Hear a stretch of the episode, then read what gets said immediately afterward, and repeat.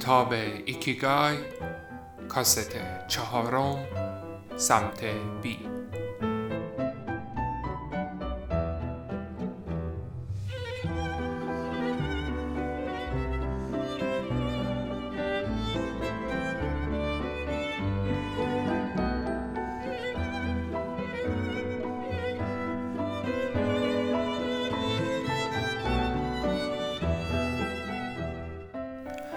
flow در تاکومی ها، مهندسان، نوابغ و اوتاکوها.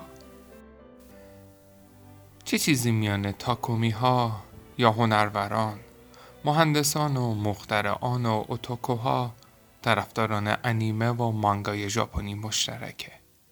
همه اونا اهمیت flow و ایکیگایشون رو می‌دونن.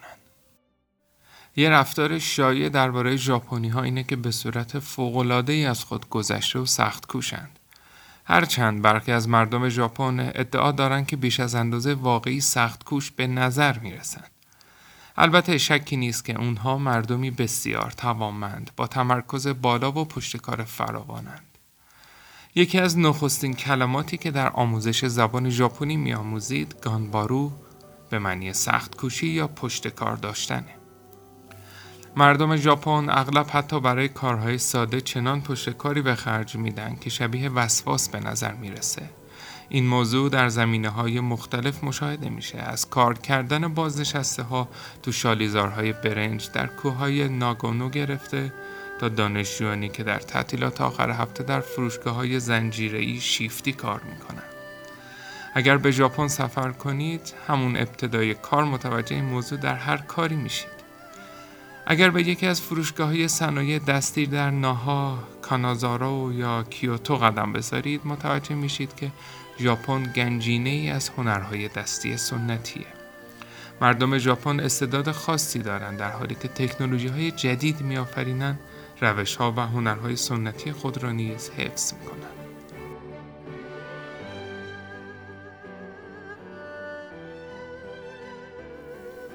هنر تاکومی شرکت تویتا صنعتگرانی رو استخدام می‌کنه که بتونن نوع خاصی از پیچ رو دستی بسازن.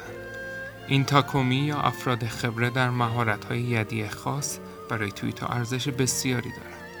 جایگزین کردنشون هم دشواره. برخی از اونا کسایی هستن که فقط خودشون مهارت کارشون رو می‌دونن و به نظر می‌رسه قرار نیست نسل جدیدی جاشون رو بگیره.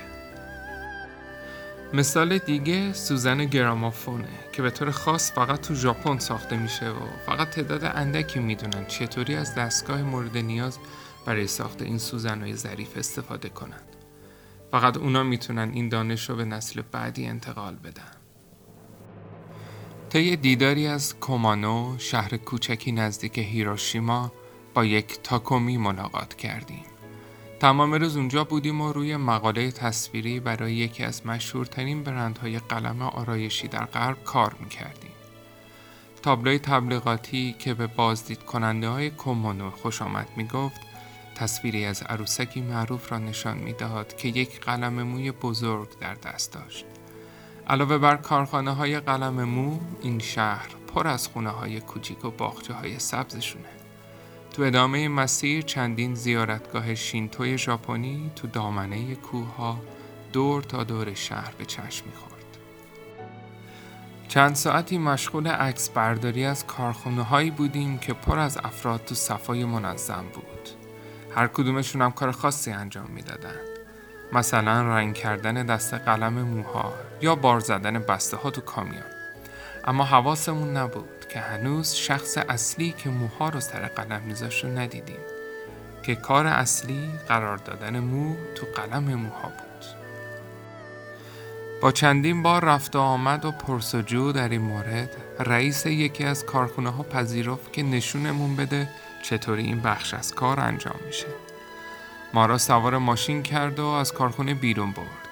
بعد از پنج دقیقه رانندگی نزدیک ساختمان کوچکی پارک کرد و از پله ها بالا رفتیم.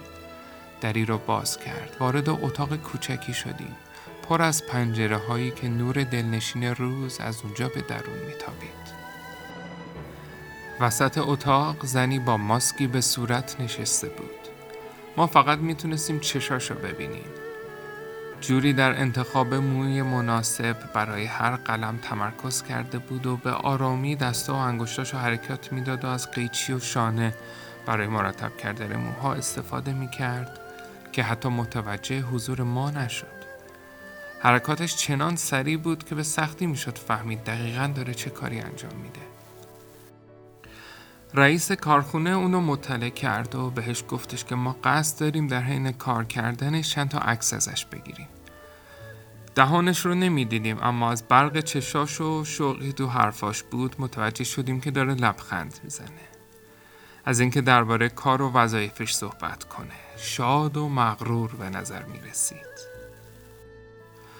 مجبور شدیم از سریع ترین سرعت شاتر دوربین برای ثبت حرکات استفاده کنیم. انگار دستاش میرخصیدن. با ابزار و موهایی که مرتب می کرد کاملا هماهنگ حرکت می کرد. رئیس به ما گفت که این تاکومی از مهمترین افراد کارخونه است. حتی با وجود اینکه در یک ساختمان جدا دور نگه داشته میشه. تک تک موهای هر کدام از قلم موهایی که کارخانه تولید می‌کنه از زیر دستان اون میگذره.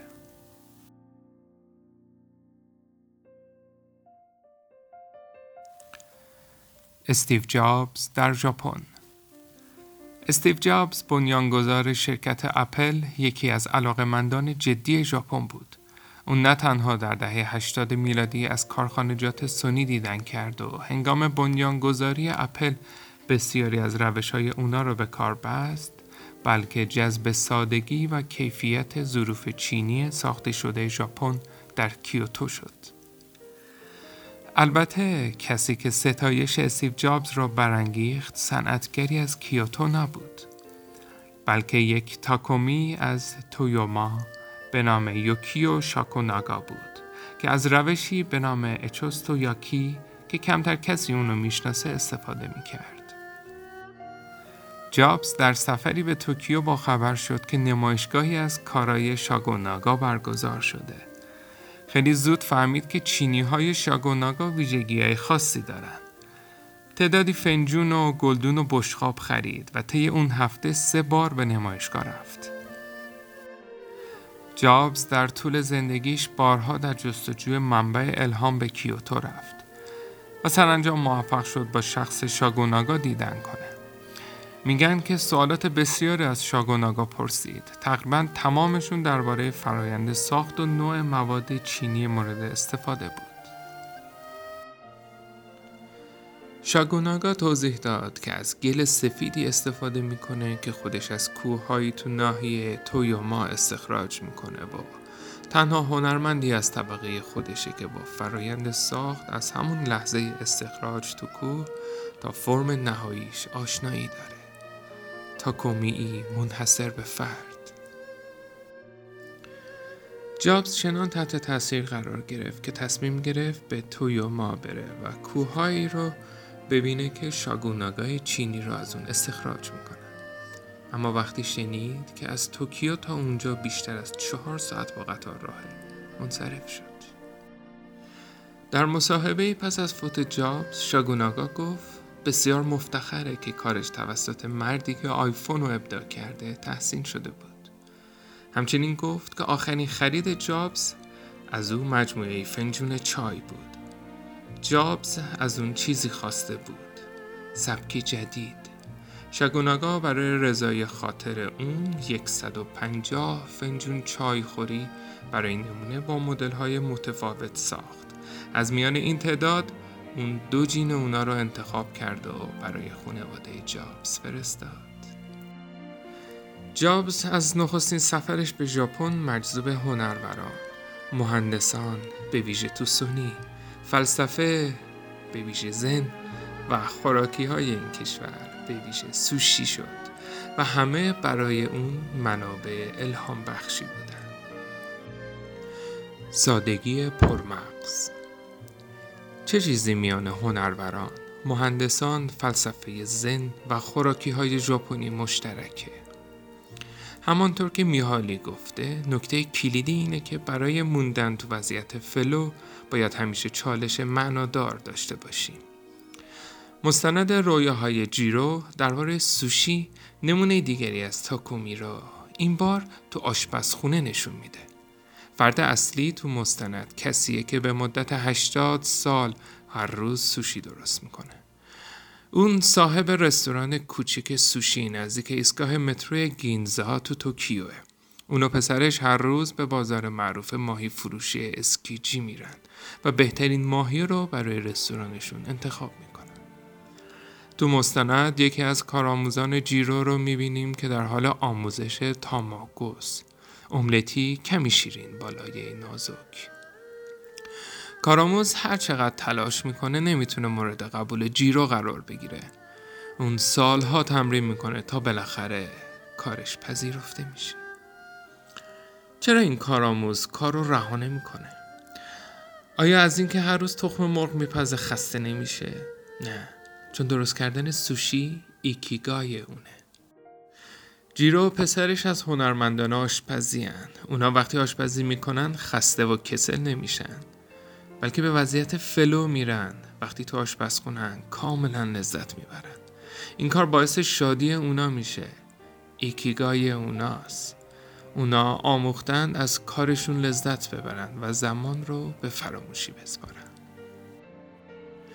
علاوه بر رابطه نزدیک این پدر و پسر که کمک می‌کنه چالش های اجتناب ناپذیر روزانه را پشت سر بگذارن اونا تو محیطی ساکت و آروم کار می‌کنن که این امکان رو فراهم می‌کنه تمرکز داشته باشن.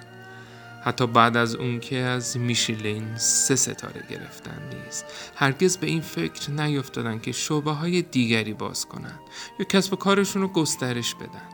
اونا به صورت همزمان فقط تا ده مشتری را تو رستوران کوچکشون میپذیرفتن. خانواده جیرو به دنبال کسب پول نیستند. به جای اون شرایط کار مناسب براشون ارزش داره. و اینکه محیطی داشته باشن که بتونن حین تهیه بهترین سوشی دنیا به وضعیت flow برسن. جیرو هم مثل یوکیو شاکوناگا کارش از همون ابتدای تهیه مواد تولید آغاز می‌کنه. به بازار ماهی میره و بهترین ماهی تون رو پیدا می‌کنه. همون جوری که شاکوناگا به کوه میره تا بهترین ماده اولیه چینی رو پیدا بکنه. اونا در حین کار با چیزی که در حال ساخت آنند یکی میشن. این یکی شدن با شی که اونا در وضعیت فلو به اون می‌رسن در ژاپن مفهوم ویژه ای داره. بر اساس مذهب ژاپنی شینتوئیسم جنگل ها، درختان و اشیا همه در درونشان کامی به معنای روح یا خدا دارند. وقتی فردی خواه هنرمند، خواه مهندس یا آشپز شروع به ساختن چیزی می‌کنه مسئولیتش اینه که با استفاده و در عین حال احترام به طبیعت به اون زندگی ببخشه. و در هر لحظه به طبیعتم احترام بذاره. تو این فرایند هنرمند با شی یکی میشه و با اون به وضعیت فلو می‌رسه. یا آهنگر میگه که فلز با خود زندگی به همراه داره. همانطور که کسی که سرامیک می‌سازه درباره خاک روز چنین عقیده ای داره. ژاپنی ها تو یکی کردن طبیعت و فناوری خبرن. انسان در برابر طبیعت قرار نمی‌گیره بلکه هر دو با هم یکی می شود.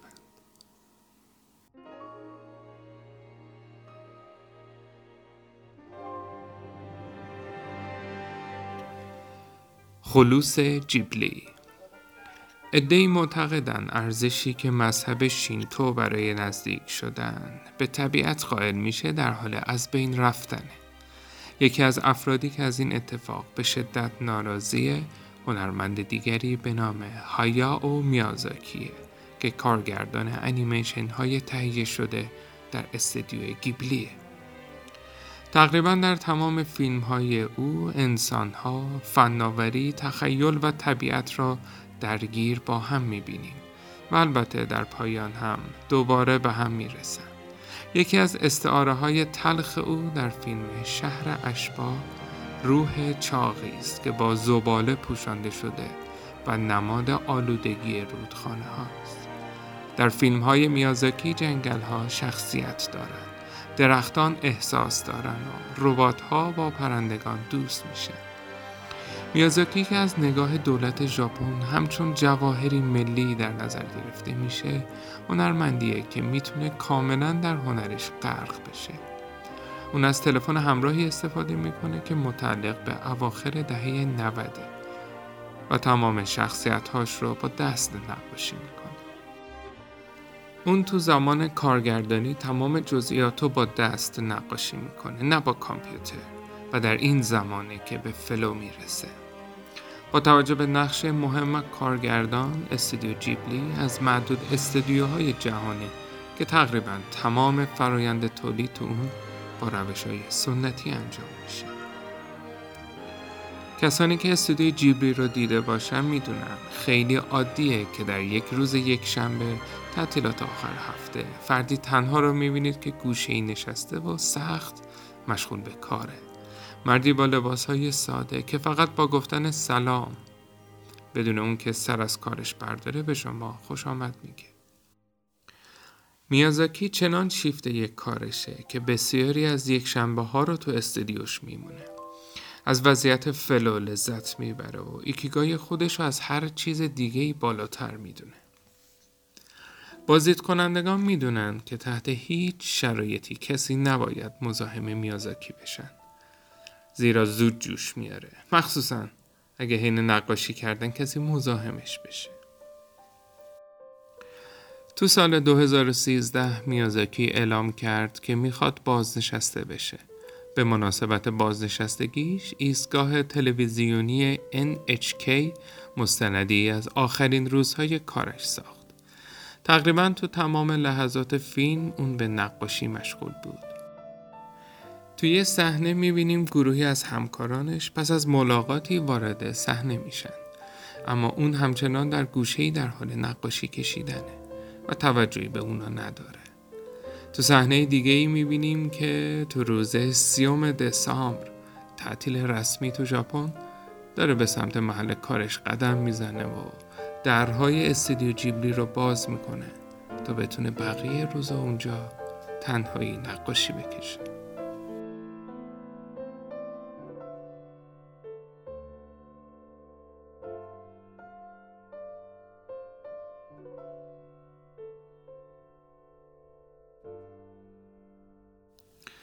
میازاکی نمی‌تونه دست از نقاشی بکشه. فردای روز بازنشستگیش به جای اون که به سفر بره یا تو خونه استراحت کنه به سیدو جیبلی میره و شروع به نقاشی می‌کنه. همکارانش تمام سعیشون رو کردن که همه چی عادی نشون بدن و نمی‌دونستن باید چی بگن. یک سال بعد اون اعلام کرد که دیگه فیلم نخواهد ساخت. اما تا روز مرگش نقاشی کردن و ادامه میده.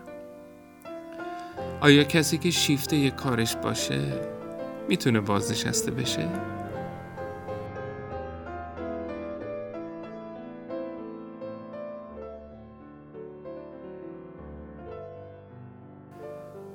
گوشه نشینان این فقط ژاپنی ها نیستند که چنین استعدادی دارند. هنرمندان و دانشمندان بسیاری تو سرتاسر سر دنیا که ایکیگای قوی و روشنی دارند. اونا تا روز مرگ کاری که عاشقشند پی می‌گیرن. آخرین چیزی که انیشتین پیش از آن که چشم از جهان فرو ببنده نوشت فرمولی بود که تمام نیروهای جهان را توی تئوری کنار هم قرار می‌داد. تا زمانی که از دنیا رفت تنها کاری را که واقعا دوست داشت انجام داد.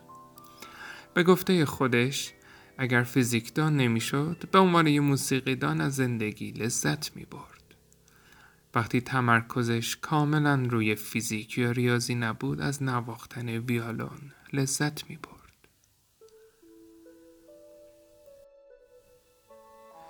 رسیدن به وضعیت flow در دو کاری که طبق ایکیگای اون بود کار کردن روی فرمول ها یا نواختن ویالون برایش لذت بی پایانی برمغان می بسیاری از هنرمندان شاید انسان گریز یا گوشگیر به نظر برسند اما اونا در واقع برای زمان انجام کارشان ارزش قائل میشن که براشون شادی به همراه داره و گاهی به قیمت چشم پوشی از جوانب دیگه زندگیشون به دست میاد. اونا افرادی متفاوت از دیگرانن که قوانین فلو رو به شدت تو زندگیشون به کار میبندن. مثال دیگه ای از این نوع هنرمندان هاروکی موراکامی رمان نویسه. اون تنها با گروه کوچکی از دوستان نزدیکش دیدار می‌کنه و هر چند سال یه بار در جوامع عمومی ژاپن حضور پیدا می‌کنه. هنرمندان از اهمیت بالای فضای کارشون آگاهی دارن. اونا باید محیط اطرافشون رو کنترل کنن تا چیزی تمرکزشون رو مختل نکنه و بتونن با ایکیگای خودشون تو حالت flow باشن. جریان کوچک micro flow لذت بردن از کارهای پیش پا افتاده پس زمانی که ما مجبوریم کارهایی مثل لباس شستن، چمنزنی یا تشریفات اداری را انجام بدیم چی؟ واقعا راهی هست که از این کار پیش پا افتادن بشه لذت برد؟ نزدیک ایستگاه مترو شینجوکو در یکی از مراکز شهر توکیو فروشگاهی وجود داره که هنوز افرادی به عنوان متصدی آسانسور استخدام می‌کنه. آسانسورها کاملا استانداردن و مشتریان می‌تونن خودشون از آسانسور استفاده بکنن. اما این فروشگاه ترجیح میده خدماتش به گونه‌ای باشه که یک نفر تو آسانسور در رو براتون باز کنه و طبقه مورد نظرتون رو انتخاب بکنه. اگر پرسجو کنید متوجه میشید یکی از متصدیان آسانسور از 2004 همین کار داره انجام میده. این زن همیشه لبخند به لب داره و از کارش لذت می‌بره. چطور می‌تونه از چنین کاری لذت ببره؟ از انجام چنین کار تکراری دلزده نمیشه؟ اگر با دقت نگاه کنیم متوجه میشیم که متصدی آسانسور کارش فقط فشردن دکمه ها نیست بلکه کار اون مجموعی از حرکاته. اون کارش رو با خوش آمدگویی به مشتریان آغاز می‌کنه. با سلام و درودی شعرگونه و در ادامه تعظیم و حرکت موجی دست به عنوان خوش آمد. بعد با حرکت ظریف دکمه آسانسور رو فشار میده. انگار یک گیشاست که به مشتری فنجان چای تعارف می‌کنه. میحالی این اتفاق رو میکروفلو یا جریان کوچک نامگذاری می‌کنه. برای همه ما پیش اومده که توی یک کلاس یا یک کنفرانس حوصل همون سر رفته و با خط خطی کردن روی کاغذ خودمون رو سرگرم کردیم یا در حین نقاشی دیوار به سود زدن مشغول میشیم. اگر ما چالش جدی پیش رومون نداشته باشیم خسته میشیم و مشغول کار کمی پیچیده تری میشیم. تا خودمون رو سرگرم کنیم. توانایی ما تو تبدیل کردن کارهای تکراری به لحظه های از میکروفلو یعنی کاری که از اون لذت می‌بریم کلید شادی ماست. زیرا همه ما گاهی مجبوریم به انجام چنین کارهای تکراری تم بدیم. حتی بیل گیتس هم هر شب ظرف می شست. اون می گفت از این کار لذت می‌بره و بهش آرامش میده و ذهنشو خالی می‌کنه. و اینکه هر روز سعی می‌کنه این کار رو کمی بهتر از روز قبل انجام بده. با پیروی از ترتیب و قوانینی که خودش ساخته. اول بشخاب ها بعد چنگال ها و غیره. این کار یکی از لحظات میکروفلوی روزانه بیل گیتس بود. ریچارد فینمن یکی از معروفترین فیزیکدانان جهان هم از کارهای تکراری لذت می برد.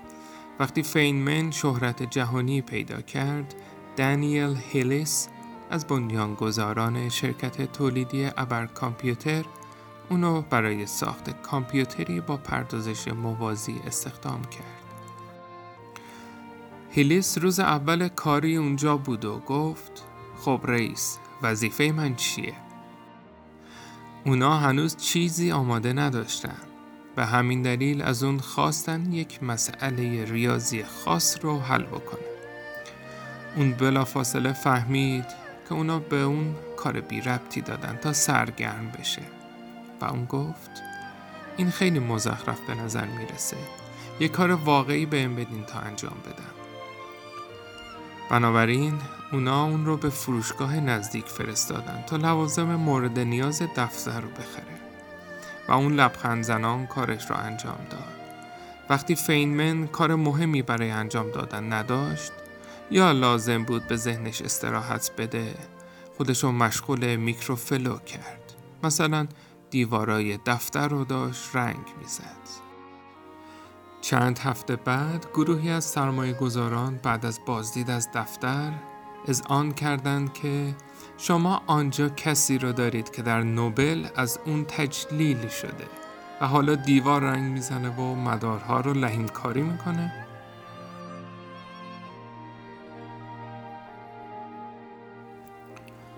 تعطیلات آنی با مدیتیشن به اون برسید. آموزش به ذهن می‌تونه کمک بکنه که سریعتر به flow برید مدیتیشن یکی از راه های تمرین ذهنه. انواع مختلفی از مدیتیشن وجود داره اما هدف همه اونا یکسانه آرام کردن ذهن. مشاهده افکار و احساساتمون و تمرکز حواس روی یک موضوع خاص. تمرین اولیه نشستن با کمر صاف و تمرکز روی تنفستونه هر کسی می‌تونه چنین کاری را انجام بده و حتی بعد از یک بار انجام دادن تو اون احساس متفاوتی داشته باشه. وقتی روی هوایی که به درون و بیرون از بینی شما می رود تمرکز کنید می‌تونین جریان افکارتون رو آروم و افق فکری خودتون رو پالایش کنید. راز کماندار برنده مدال طلای تیر و کمان المپیک تو سال 1988 زنی 17 ساله از کره جنوبی بود. وقتی از اون پرسیدن چطوری برای مسابقه آماده شده پاسخ داد مهمترین بخش تمریناتم دو ساعت مدیتیشن تو روز بود. اگر بخواهیم برای رسیدن به وضعیت flow پیشرفت کنیم مدیتیشن پادزهر خوبیه. برای گوشی های هوشمندمون و notification هایی که توجه ما را میطلبه. یکی از اشتباهات رایجی که افراد هنگام شروع مدیتیشن مرتکب میشن اینه که نگرانن که دارن درست انجام میدن. به سکوت ذهنی مطلق دست پیدا می‌کنن یا به نیروانا می‌رسن. در حالی که مهمترین چیز اینه که بر مسیر کارشون تمرکز داشته باشن. از اونجا که ذهن ما مدام درگیر گردش افکار، نظرات و احساسات کم کردن سرعت این سانترفیوژ حتی برای چند لحظه می‌تونه به ما کمک کنه که احساس آرامش داشته باشیم و افکارمون منظم و روشنتر بشه. در حقیقت یکی از مواردی که در تمرین مدیتیشن میآموزیم اینه که نگران درگیری های فکریمون نباشیم. ممکنه ناگهان فکر کنین رئیسمان به ذهنمان وارد بشه اما ما فقط اون رو به عنوان یک فکر در نظر می‌گیریم و می‌گذاریم مانند ابری بگذره. بدون اینکه قضاوت کنیم یا بکوشیم از آن امتناع کنیم. این فقط یه فکره. یکی از شصت هزار فکری که بر اساس نظر برخی محققان هر روز در فکر ما میاد. مدیتیشن امواج مغزی آلفا و تتا تولید می‌کنن. برای کسایی که تو مدیتیشن تجربه زیادی دارن این امواج به سرعت ظاهر میشه. اما برای تازه کارها ممکنه نیم ساعت زمان ببره تا اونو تجربه بکنن. این امواج آرام بخش مغز هموناییه که بعد از اینکه به خواب میریم یا وقتی زیر آفتاب دراز می‌کشیم یا بعد از یک حمام داغ دلچسب ایجاد میشه. همه ما همیشه با خودمون یه چشمه آب گرم برای آرامش و سلامتی به همراه داریم. مهم اینه که بدونیم چطوری واردش بشیم. کاری که همه با کمی تمرین می‌تونن اونو انجام بدن. انسانها موجوداتی علاقمند به آینها زندگی ذاتا بر مبنای آینها و آداب و رسوم هاست. می‌تونیم اینجوری بگیم که انسان به طور ذاتی از آینهایی پیروی می‌کنه که زمانی رو به اونا اختصاص میده. در برخی فرهنگ های مدرن به اجبار باید برخی از این آداب و سنت ها را رها کنیم تا بتونیم اهداف خاص خودمون رو یکی بعد از دیگری دنبال کنیم و فردی موفق به نظر برسیم. انسان ها تو طول زندگی همواره به کار مشغولن. شکار، غذا پختن، کشاورزی، رفتن به سفرهای اکتشافی و تشکیل خونواده و انجام برخی آین و رسوم هایی که تو زندگی سرگرمشون کنه. اما تو ژاپن مدرن آینها به صورتی غیر معمول هنوز تو زندگی روزانه و امور تجاری جای داره. تو دینهای اصلی ژاپن، کنفسیونیسم، بودیسم و شینتویسم آینها و سنتها جایگاهی به مراتب مهمتر از اهمیتی بیش از قوانین محض دارند. در کسب و کار تو ژاپن فرایند کار، رفتارها و چگونگی کار روی چیزی مهمتر از نتیجه اون کاره. البته اینکه آیا این دیدگاه برای اقتصاد مفید یا مضر فراتر از مباحث این کتابه. هرچند مسلمه که رسیدن به فلو تو محیطی با آین و رسوم خاص بهتر از کار تو محیطی پر استرسه که ما دائم برای رسیدن به اهداف نامشخص تعیین شده از طرف مدیران بگذرانیم. آین ها به ما کمک می کنند اهداف و قوانین مشخصی داشته باشیم و راحت تر به وضعیت فلو برسیم.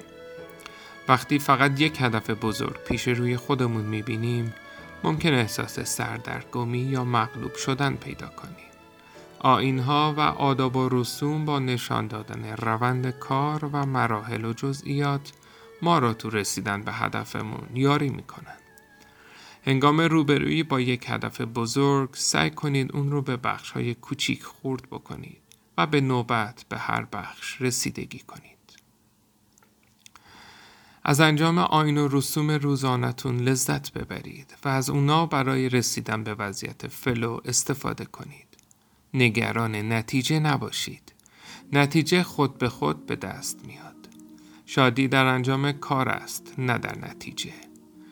بر اساس یک قانون تجربی به یاد داشته باشید که مناسک انجام هر کاری مقدم بر هدفه. شادترین مردم آنهایی نیستند که بیشترین چیزها را به دست میارند بلکه کسانی هستند که بیشتر از سایرین در وضعیت flow هستند. استفاده از flow برای پیدا کردن ایکیگای. پس از خواندن این فصل باید بهتر از پیش بدونین که چه کاری شما رو به وضعیت flow می‌بره. اونها رو روی کاغذ بنویسید. سپس از خودتون بپرسین کارهایی که شما رو به وضعیت flow میرسونه چه ویژگی های مشترکی داره. چرا این کارها شما رو به flow میرسونه؟ کارهای انفرادی رو بیشتر دوست دارید یا کارهای گروهی رو؟ آیا کارهایی که شما رو به وضعیت flow میرسونه عموما کارهای فکری یا کارهای جسمانی؟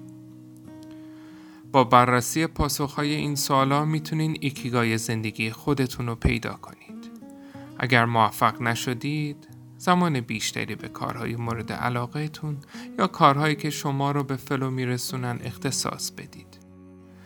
علاوه بر این کارهای جدیدی رو امتحان بکنین که تو فهرست کارهای مورد علاقتون نیستن. اما شبیه اونان و شما نسبت بهشون کنجکاوین برای مثال اگر عکاسی کردن شما رو به flow میرسونه ممکنه خوب باشه که نقاشی رو هم امتحان کنید. حتی ممکنه به آن بیشتر علاقه نشون بدین. یا اگر عاشق اسکی روی برف هستید اما هنوز موج سواری رو امتحان نکردید؟ flow چیز پیچیده و مبهمیه اما مانند عضلات بدنه. هرچقدر بیشتر تمرین کنید بیشتر به flow می‌رسید و به ایکیگای خودتون نزدیکتر میشید.